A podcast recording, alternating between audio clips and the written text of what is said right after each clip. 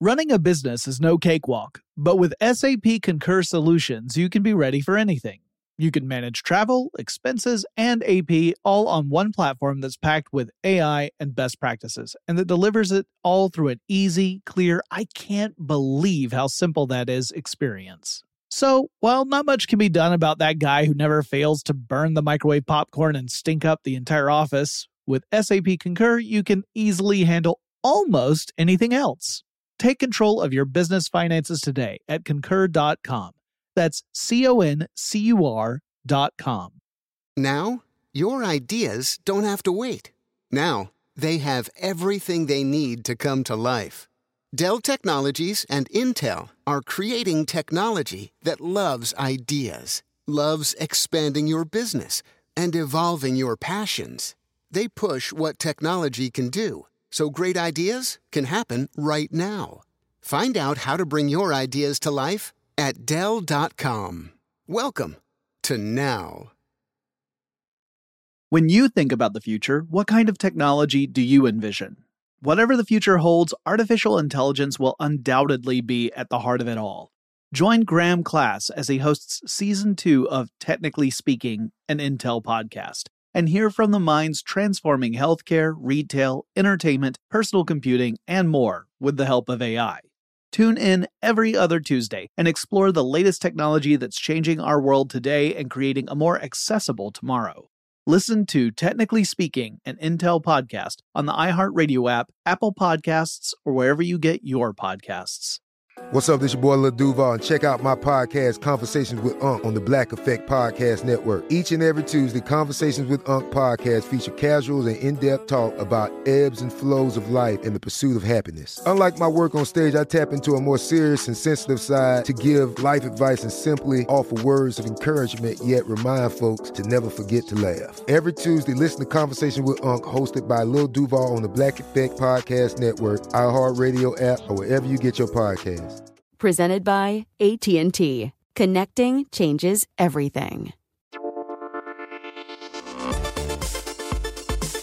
Welcome to Tech Stuff, a production of iHeartRadio's How Stuff Works.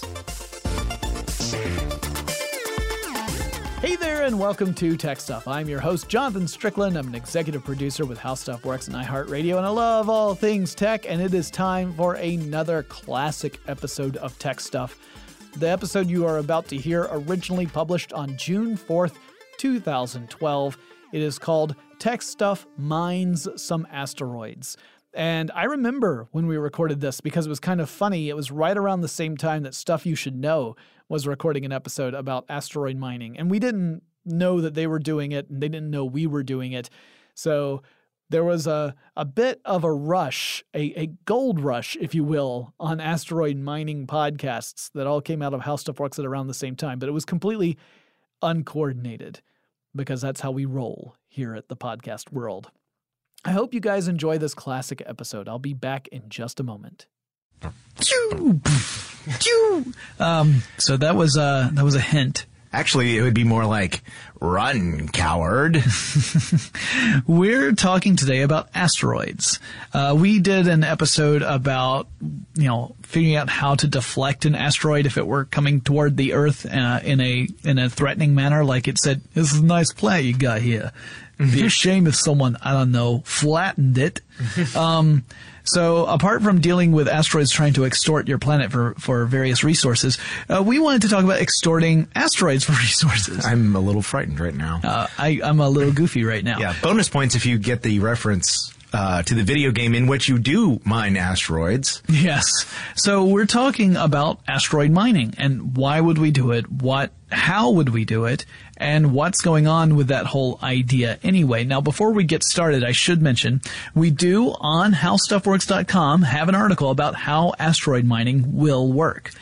The will there is important because as of this moment, we are not mining asteroids. We have ideas about how we would do this, and there is, in fact, a company that exists right now that plans on mining asteroids, but that plan is about a decade out from fruition, assuming everything goes well.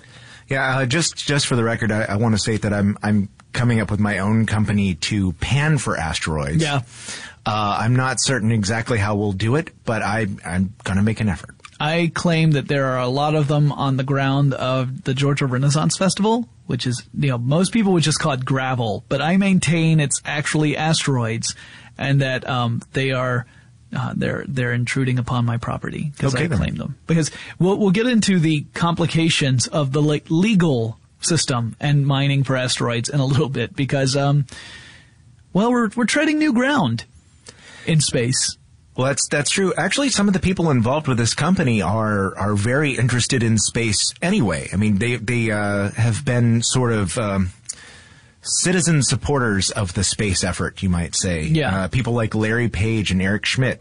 Yes, Googlers. Yes, and James Cameron. Yes, who has made a movie or two involving space exploration, documentaries, I should say, right? Yeah. He's done some documentaries about ocean stuff as well as space stuff. Yes. Game over, man. So we're going to talk a bit about, in general, about mining asteroids and why you would want to. Okay. Well, here's why. If we ever want to get to a point where we're getting off this rock to move to some other rock, one of the big problems that faces us is where do we get our raw materials in order to make the kind of infrastructure we will require in order to, say, survive somewhere else. Yeah, it's not like you can go and take it all with you. Not easily anyway, because, well, and right now there really is no way, because the last cargo carrying ships that we use, the space shuttle, are retired. So now we have to build specific vehicles to launch stuff out there into space, because the vehicles we would have used are no longer in service. But and there's no, at least in the United States, there's no plan to replace them anytime soon. Right. So not by the government. Right. Privately could be a different issue. In fact, privately is really where all this is falling upon. But if we were to try and create a colony, say, upon the moon's surface or on Mars, we would need to be able to get materials to that place in order to create the right environment to sustain life, because I don't know if you realize this, but they are both rather hostile environments when it comes to human survivability. Right. Not easy to survive. Yeah, if you've seen the documentary Total Recall, you know that if you were to take your mask off in Mars, your eyes would pop out of your head and you would turn into Arnold Schwarzenegger. Little known fact. Okay, in reality, we could not survive in either place without life support systems. Right. Right? Mm-hmm. So how do we get the stuff we need to the plants, including things like water and oxygen? Shipping? That's part of it, actually. We would likely ship stuff in various kinds of vessels, but when you absolutely positively need it there in 3 months, it would be so much better if we could get that material either from wherever it is we land or nearby asteroids. Right. And as it turns out, a lot of asteroids have materials in them that would be very useful in either life support features or in building out an infrastructure itself. And in fact, in our article, we talk about three basic categories of asteroids. Yes. All right. There's the C-type asteroid, which is the vast majority of the types that we would find in our solar system. Yeah. And by the way, we mainly think that asteroids are sort of remnants of the formation of the solar system. Yeah. So in leftovers. Some cases, leftovers, sometimes it's from perhaps a collision, an interstellar collision, but mostly it's just leftovers from the solar system itself forming. So it's sort of like, you know, when you take apart a piece of electronic equipment or your car's engine and you reassemble it, and then there's pieces. I think of it as any time I buy anything from IKEA, and I think, uh-oh. There's some pieces here that should have been used in the formation of this cabinet, and yet here they are in my hand, and I don't see any place to put them in. Uh-huh. 3 years later, all my dishes break. The two I maintain are not connected. No one tell my wife. Anyway, so the asteroids, you would expect to find many of the same elements within asteroids as you would find within the various planets and other bodies in our solar system. Mm-hmm. And as it turns out, that is exactly the case. So in the C type of asteroid, which comprises about 75% of the asteroids in our solar system, they have a lot of the same elements that you would find in the sun, apart from hydrogen and helium and other volatile elements, because they would have boiled off into space. Which is really too bad, because mining for helium would be great, because as it turns out, we're running out on Earth. And you know the main culprit of why we're running out of helium on Earth? Balloons. That's right. It's crazy to think about, but those party balloons that we enjoy oh so very much are actually a problem in scientific research, because helium is very useful for doing things like using it as a cooling agent. You know, the Large Hadron Collider uses liquid helium to get the superconductors as cold as possible to reduce electrical resistance.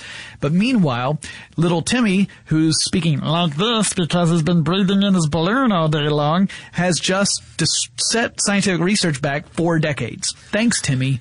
Happy frickin' birthday. You can switch to hydrogen. I can't see a problem with that unless, of course, the balloons get too near the birthday candles. Right, yeah. So hydrogen, combustible, don't put it near the birthday candles. Unless, you know, you don't like Timmy. Anyway, moving on.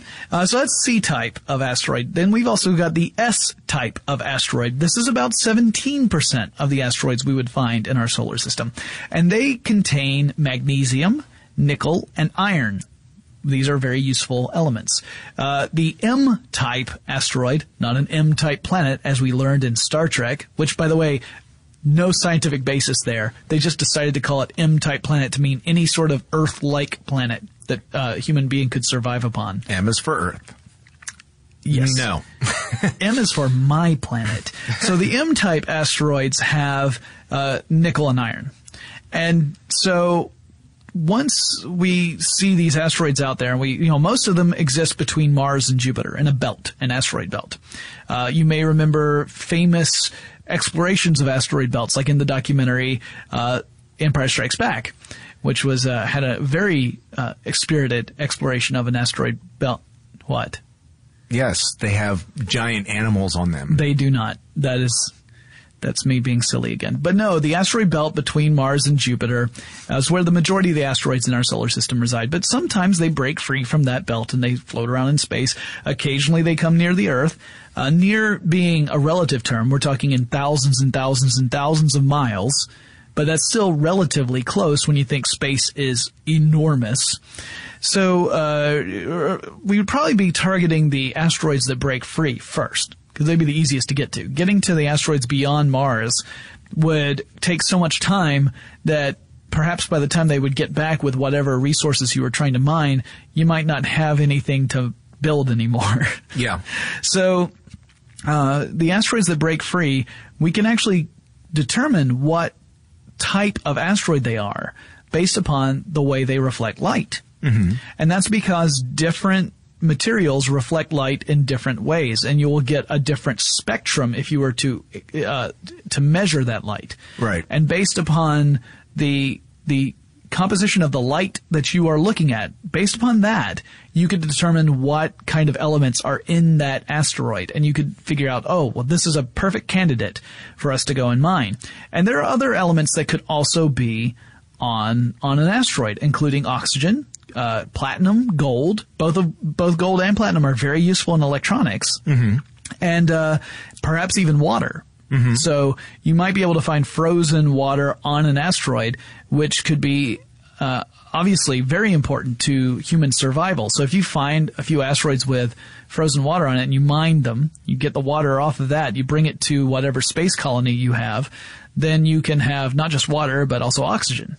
Yep. And I understand, too, that it's possible that rare earth metals might be on some of these asteroids. And gold and platinum kind of fall into that category, but others as well. Yeah. Others, and these are very important, like I said, in electronics. You know, platinum, as it turns out, is very useful in electronics, but is also very rare on Earth. So, again, one of those things where we would be able to exploit an asteroid without having to do the same thing on the surface of the planet. You know, clearly mining on Earth can be a very disruptive process. Oh, yes. It can be ecologically disastrous depending on how you're mining and what it is you're mining. So if we were able to offload that literally to an asteroid, then that would be beneficial not just from a resources standpoint, but an ecological standpoint. Because, I mean, really, who cares if your asteroid is falling apart, right? Mm-hmm. I mean, there's no one there. So using telescopes, we look at these asteroids. We determine what those asteroids are made of based on the light that's coming back. And then that would allow us to say which ones are good candidates for mining.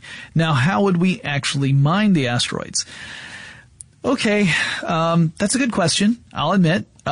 Turns out no one has the answer right now because we're just not there yet. Even the company that we were talking about, which is called Planetary Resources, mm-hmm. Planetary Resources, they come out and admit, they're like, we don't know how we're going to mine these asteroids because that's a decade out at best. What we're going to do is we're going to build the machines that can identify asteroids, detect asteroids, travel to asteroids. And by the time we get to that point, hopefully we figured out what the best way of mining these asteroids would be. Mm-hmm. Now, from what I've understood so far in my study of this comprehensive study of asteroid mining, they're hoping that they can do a lot of work with robots, which makes perfect sense. You want to have these robotic devices to mine an asteroid because mining on its own is dangerous. Yeah, right. And then you add in the dangers of space travel, which are numerous. Mm-hmm. And certainly deadly.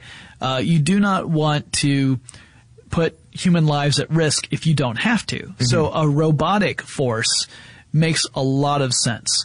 I mean, it certainly takes away from great documentaries like Armageddon, where, because I doubt that the robots would all get together and sing Leaving on a Jet Plane.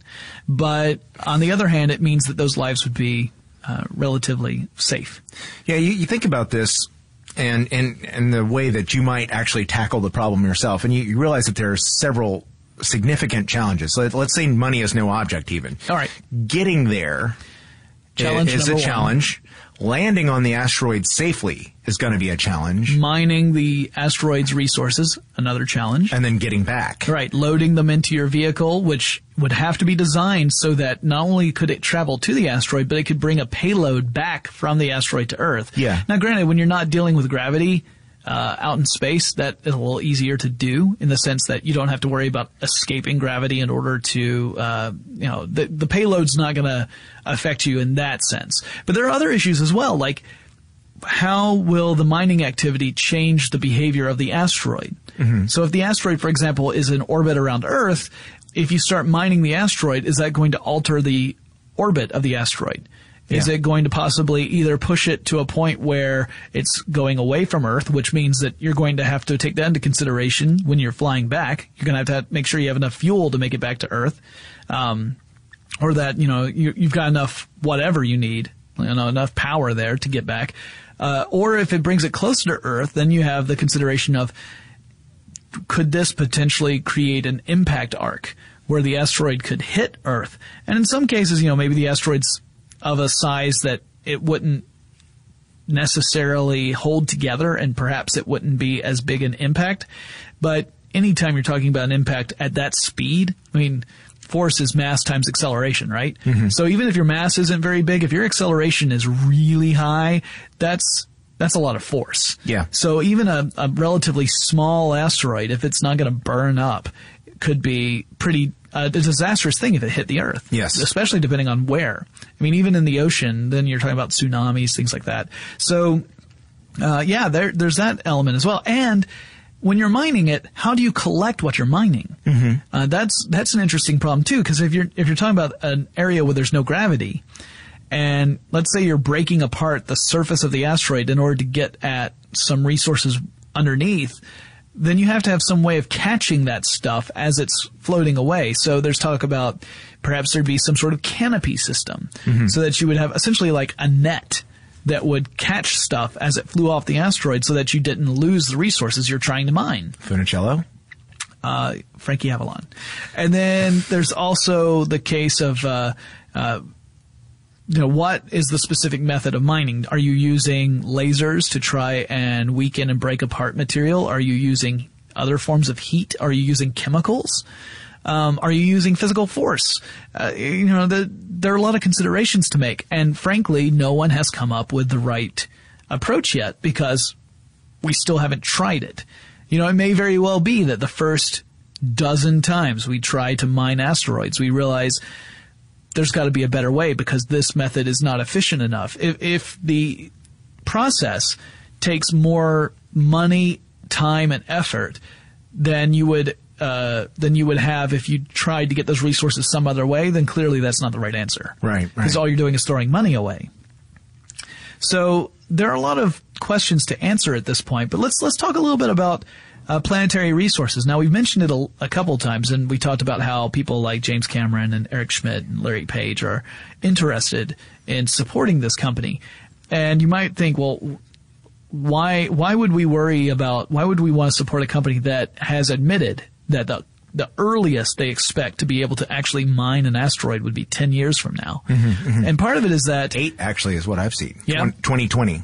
Oh, all right. Well, I was reading an article from Forbes, and in the article they did an interview with some executives from Planetary Resources, and they talked about why this company is an interesting company and why it may be viable. And it's already making money. Now, right now it's making money through investment, but it's also it's got revenue generation plans for each step in the journey to having a mining asteroid operation. Mm-hmm, mm-hmm. Or asteroid mining operation. I'm having some issues with some word order. Anyway, order word. The first stage is talking about creating a spacefaring telescope called the Arkyd-100. Yeah, and they're expecting to be able to do this within the next 2 years. Yes, and this is telescopes with remote sensing technology. And the idea is to launch around 6 or so of these telescopes into low Earth orbit. And each one would be part of it would be a secondary payload. Mm-hmm. So in other words, you would not send a spacecraft up loaded down with these telescopes and that's it. Instead, what would happen is, let's say some communications company wants to launch a new communication satellite and enters into a contract with a private company that is going to launch the satellite. Then Planetary Resources could say, hey, you've got this much cargo space left over in the vehicle. Can we put one of our telescopes in there with your communication satellite and have it deployed in that same mission? And thus it'll save money in that it's not having a dedicated flight just for the telescopes. Right. That's the idea anyway. Chris and I have to go digging on some more asteroids in just a moment, but first we're going to take a quick break to thank our sponsor. Running a business is no cakewalk. There is a ton to keep track of. Employees to keep happy, spending to control, travel to plan, and on top of it all, nobody knows exactly what the future holds.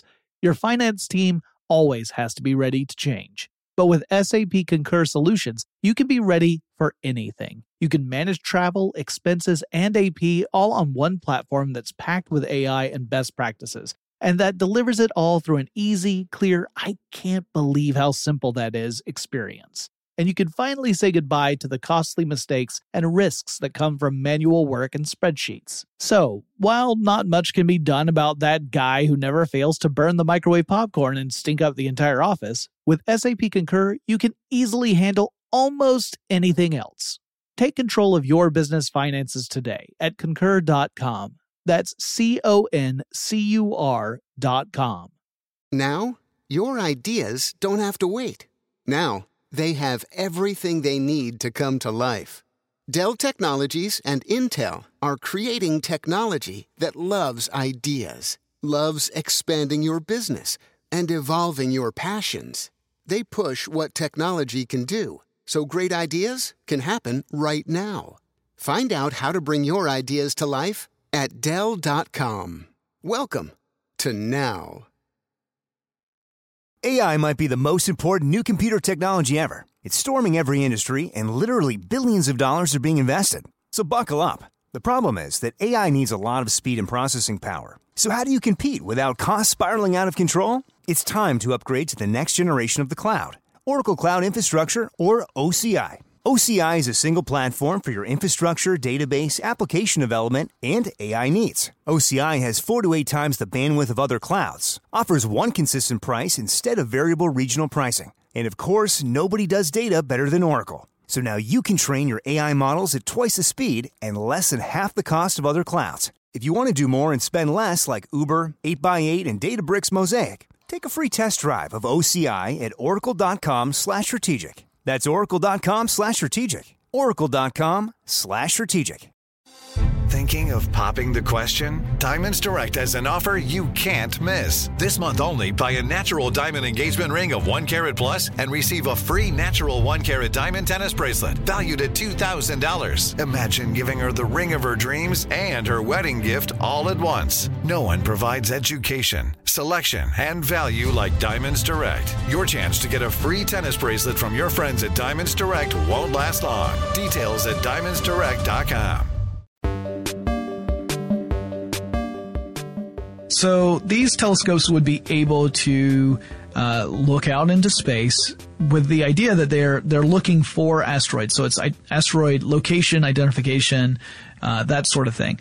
This could be useful for lots of other purposes, though. And so the thought behind Planetary Resources is that they could even rent out time on these telescopes for other facilities so that they could do research on, whatever, some astronomical approach. Mm-hmm. And so these telescopes, which are, when you're floating in space, you've got you can get some really nice pictures of stuff because you don't have to worry about atmospheric interference. And so you might be able to make quite a bit of money essentially leasing out these telescopes. Mm-hmm. Also, I like the idea that one of the other benefits to this approach is the possibility of being able to identify potentially problematic asteroids much earlier than otherwise we might be able to.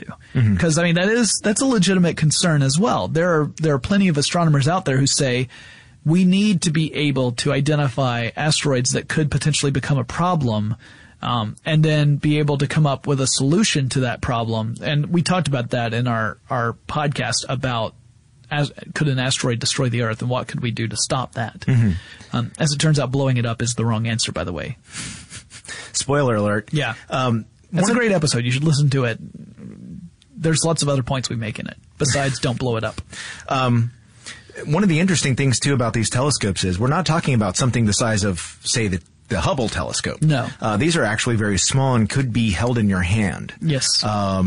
And the company expects, too, that it could cost less than $10 million, mm-hmm. which, that's a pretty small amount, really, when you start talking about space exploration. So it is an easy way for them to, if you'll pardon the pun, get off the ground with the effort. Yeah. And then their next phase, so the Arkyd-100 would be phase one. Phase two is the Arkyd-200 series. Now, this is, of course, something, even the Arkyd-100 is in the prototype stage or the research and planning stage. Arkyd-200 would be the next generation, and these would be equipped with additional stuff on it to help the telescope maintain a higher orbit. So the 100 series would be in a low Earth orbit, so essentially falling toward the Earth all the time.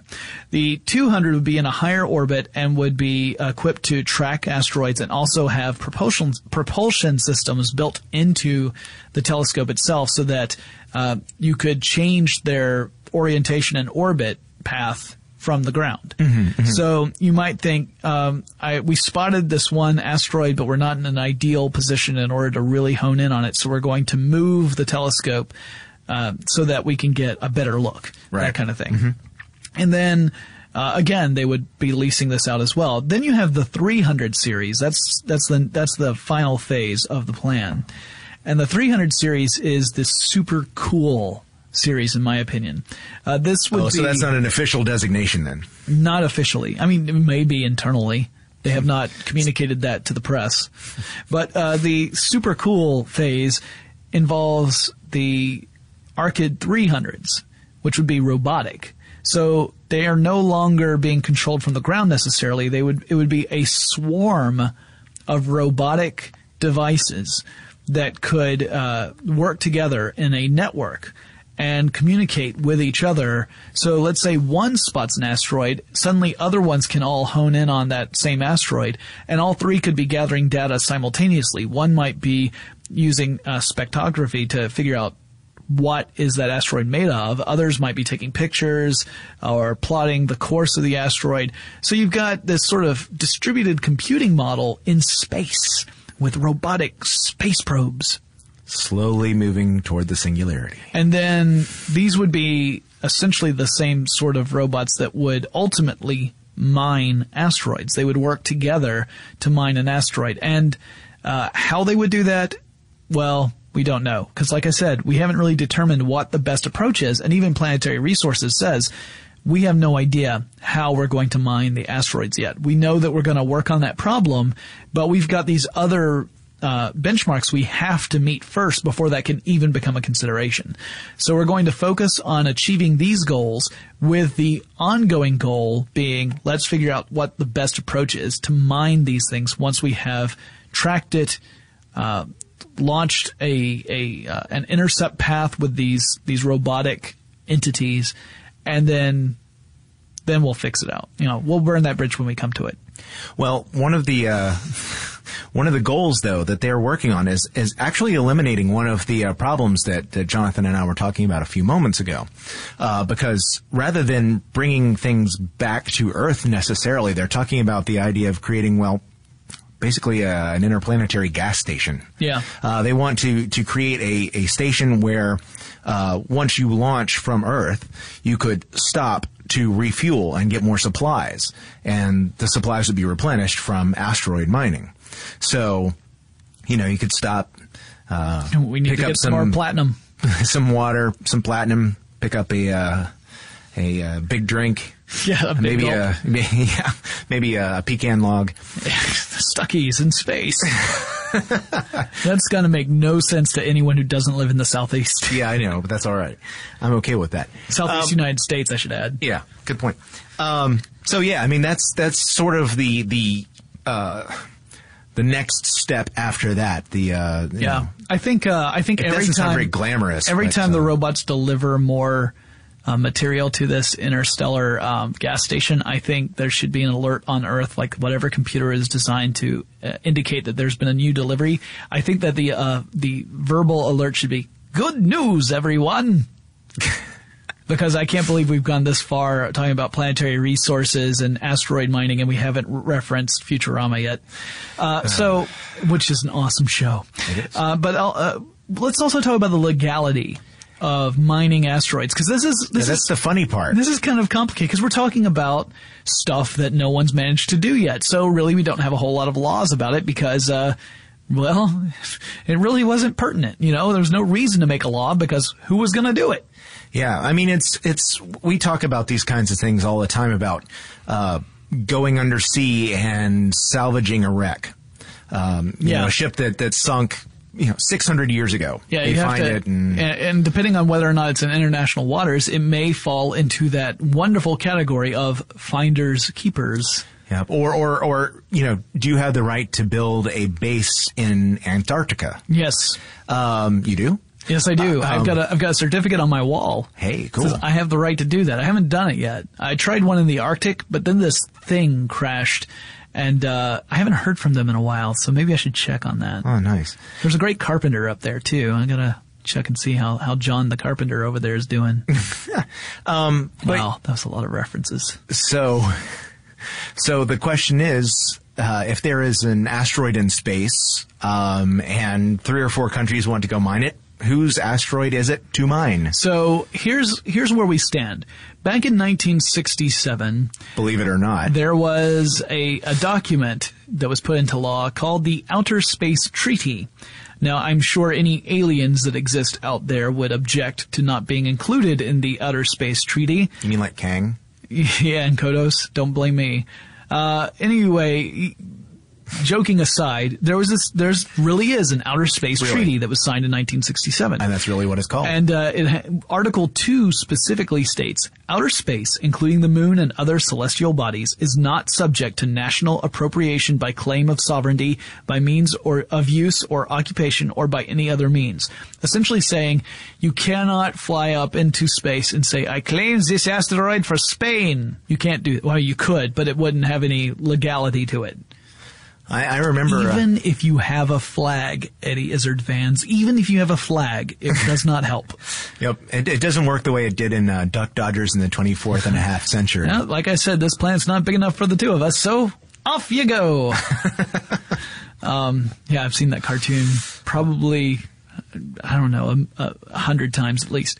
Well, been mining this here asteroid for the last 27 minutes, and I just discovered there's ads in them thar hills. Let's listen to one. Running a business is no cakewalk. There is a ton to keep track of. Employees to keep happy, spending to control, travel to plan, and on top of it all, nobody knows exactly what the future holds. Your finance team always has to be ready to change. But with SAP Concur Solutions, you can be ready for anything. You can manage travel, expenses, and AP all on one platform that's packed with AI and best practices, and that delivers it all through an easy, clear, I can't believe how simple that is, experience. And you can finally say goodbye to the costly mistakes and risks that come from manual work and spreadsheets. So, while not much can be done about that guy who never fails to burn the microwave popcorn and stink up the entire office, with SAP Concur, you can easily handle almost anything else. Take control of your business finances today at concur.com. That's CONCUR.com. Now, your ideas don't have to wait. Now, they have everything they need to come to life. Dell Technologies and Intel are creating technology that loves ideas, loves expanding your business, and evolving your passions. They push what technology can do, so great ideas can happen right now. Find out how to bring your ideas to life at Dell.com. Welcome to now. Diamonds Direct has done it again. This month only, get ready for an offer you can't resist. Buy a natural diamond engagement ring of 1 carat plus and receive a free natural 1 carat diamond tennis bracelet valued at $2,000. That's right, a stunning diamond tennis bracelet at no extra cost. Imagine giving her the ring of her dreams and her wedding gift all at once. So hurry into Diamonds Direct. Your chance to get a free tennis bracelet will not last long. Details at DiamondsDirect.com. Your credit card should match your lifestyle. At Kemba Financial Credit Union, choose a card with benefits that work for you. For a limited time, all cards have 2% cash back on purchases and 0% interest on balance transfers for a year. Apply at Kemba.org. Restrictions apply. Offer ends June 30th, 2024. Running a business is no cakewalk. There is a ton to keep track of. Employees to keep happy, spending to control, travel to plan, and on top of it all, nobody knows exactly what the future holds. Your finance team always has to be ready to change. But with SAP Concur Solutions, you can be ready for anything. You can manage travel, expenses, and AP all on one platform that's packed with AI and best practices, and that delivers it all through an easy, clear, I can't believe how simple that is, experience. And you can finally say goodbye to the costly mistakes and risks that come from manual work and spreadsheets. So, while not much can be done about that guy who never fails to burn the microwave popcorn and stink up the entire office, with SAP Concur, you can easily handle almost anything else. Take control of your business finances today at concur.com. That's CONCUR.com. Now, your ideas don't have to wait. Now, they have everything they need to come to life. Dell Technologies and Intel are creating technology that loves ideas, loves expanding your business, and evolving your passions. They push what technology can do, so great ideas can happen right now. Find out how to bring your ideas to life at Dell.com. Welcome to now. Diamonds Direct has done it again. This month only, get ready for an offer you can't resist. Buy a natural diamond engagement ring of 1 carat plus and receive a free natural 1 carat diamond tennis bracelet valued at $2,000. That's right, a stunning diamond tennis bracelet at no extra cost. Imagine giving her the ring of her dreams and her wedding gift all at once. So hurry into Diamonds Direct. Your chance to get a free tennis bracelet will not last long. Details at DiamondsDirect.com. Your credit card should match your lifestyle. At Kemba Financial Credit Union, choose a card with benefits that work for you. For a limited time, all cards have 2% cash back on purchases and 0% interest on balance transfers for a year. Apply at Kemba.org. Restrictions apply. Offer ends June 30th, 2024. According to this, no government agency could claim ownership of a celestial body. It does not cover private industry because that just really wasn't in anyone's mind back in 1967. This was during the space race between the United States and the USSR, the Soviet Union. And both were trying to get to the moon, and the thing was they didn't want anybody to say, you know, the moon is ours. The moon is ours. We got there first, so it's ours. You know, we're going to build military bases all over the moon, and you can't do anything about it. Ha ha, nanny boo-boo. So, because that was an issue. It was a concern. It was a legitimate concern. I mean, who knew where the limits could go? I mean, back in 1967, we didn't know if we were going to just do a quick visit to the moon or if we were going to have a lunar colony. I mean, you know, at the time we had no way of knowing. We would only send a handful of missions to the moon, and that would be it. Well, we were in a time of scientific excitement, I would say. I mean, people all over the world were excited about the idea of going out into space and going and landing on the moon. And we were also in the middle of the Cold War between the United States and the Soviet Union, where people were concerned about the ideas of weaponizing space. Yep. Still are. And yeah, exactly. And so, you know, this was a very real thing, that the Outer Space Treaty was signed.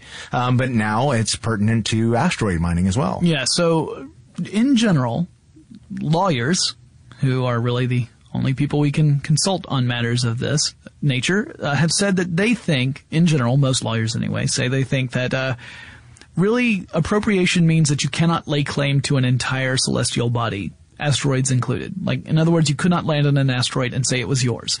However, there is nothing in that treaty that would prevent you from landing on a celestial body and mining the heck out of it. So if you landed on an asteroid and just started a mining operation, there's nothing in that treaty to say that that is illegal. However, you also could not, you couldn't interfere with someone else's mining operation. That would be a problem. So if someone has already set up a mining operation on an asteroid, you could not try and land your mining asteroid right next to it and take over. That would be a problem. What you could do is land on the other side of the asteroid and start mining it from there. There's nothing stopping you from doing that, at least nothing in law right now. Yeah. So you could have multiple companies mining the same asteroid from different points, and it become kind of like the Old West. When you think of the gold rush in the Old West, and you think of all these different competing groups that were trying to get pretty scarce resources, at least seemingly scarce resources, and you know, there were a lot of little disagreements that popped up as a result of that. You might have heard of some of them, because the Wild West was kind of built on that, among other things. Besides, you know, it wasn't just the gold rush, but that played a really large part. Well, we could see an equivalent asteroid rush. If someone, let's say Planetary Resources, identifies an asteroid that is particularly rich with something like platinum, something that is really scarce on Earth, there could be a real rush to try and mine that as much as possible because it could be extremely profitable. Mm-hmm. So you might have multiple companies all hitting that asteroid at the same time. As long as you're not interfering with the other people, it's all right. It's all fair game. According to the treaty. And then once you start interfering, then there's problems. Now, I would suspect that once we get closer to the reality of mining an asteroid, we will see more laws put into place that clarify this. Because, I mean, again, it's really hard to make a law about something that we just can't do yet. We can start thinking about it, however, and I think that's the important thing, is to start considering the various scenarios that could come out if asteroid mining becomes a reality. And anticipating that, so that we can make laws that make sense and protect the parties involved without giving preferential treatment to anyone. Mm-hmm, mm-hmm. It'll also be interesting to see what happens if, let's say that you find an asteroid that is positively laden with an element that is incredibly rare on Earth, like platinum. What does that do to the price of platinum? Would that actually impact the price? Would it affect profitability? Impact. Yeah. A deep impact on the price of platinum. Uh-huh.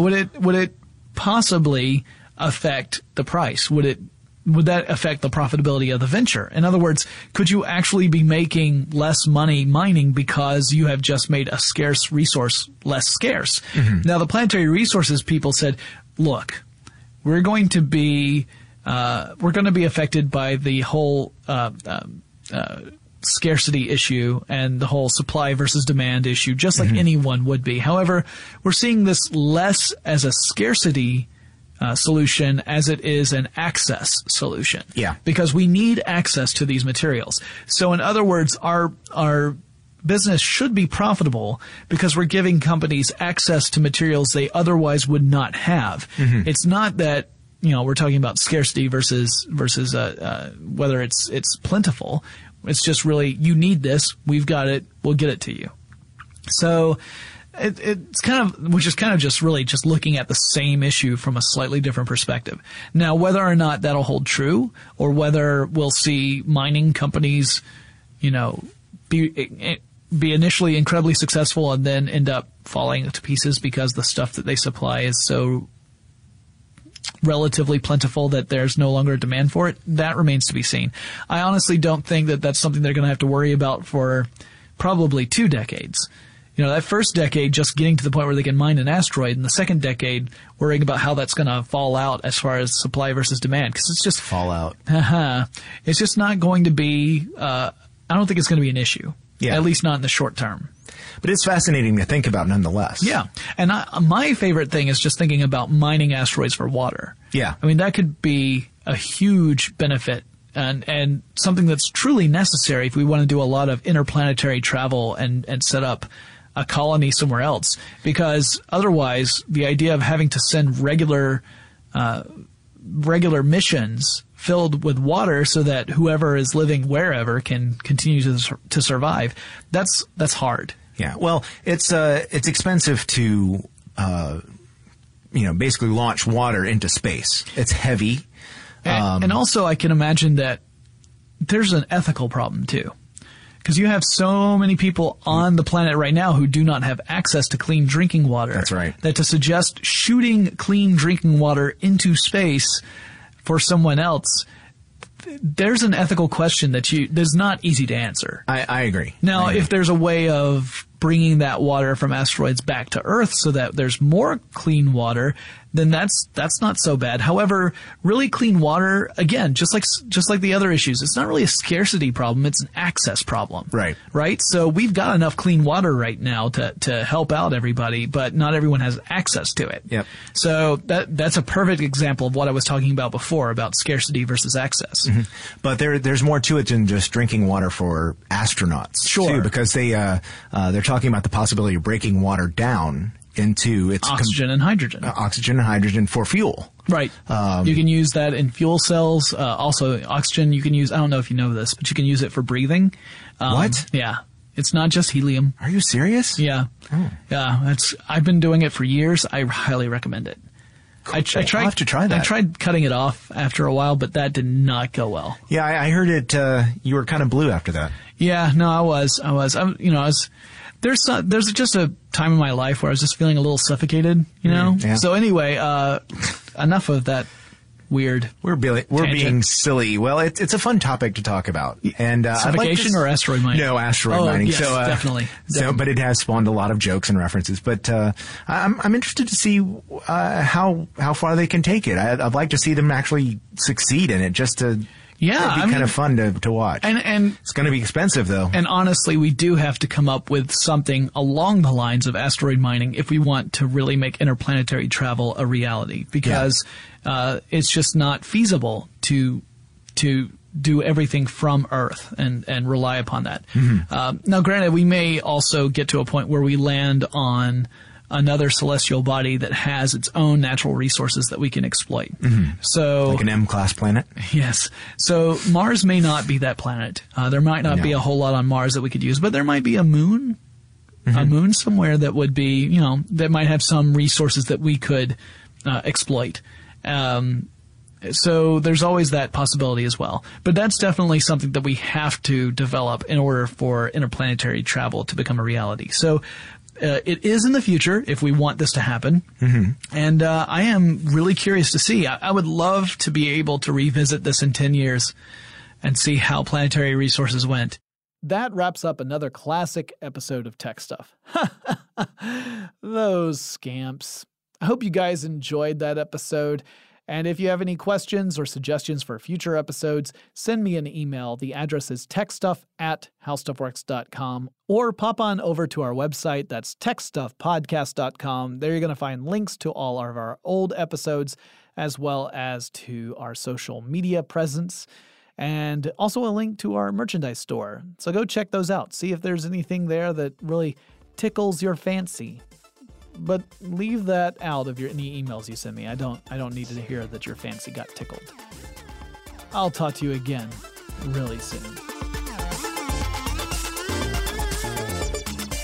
Tech Stuff is a production of iHeartRadio's How Stuff Works. For more podcasts from iHeartRadio, visit the iHeartRadio app, Apple Podcasts, or wherever you listen to your favorite shows. Running a business is no cakewalk, but with SAP Concur Solutions, you can be ready for anything.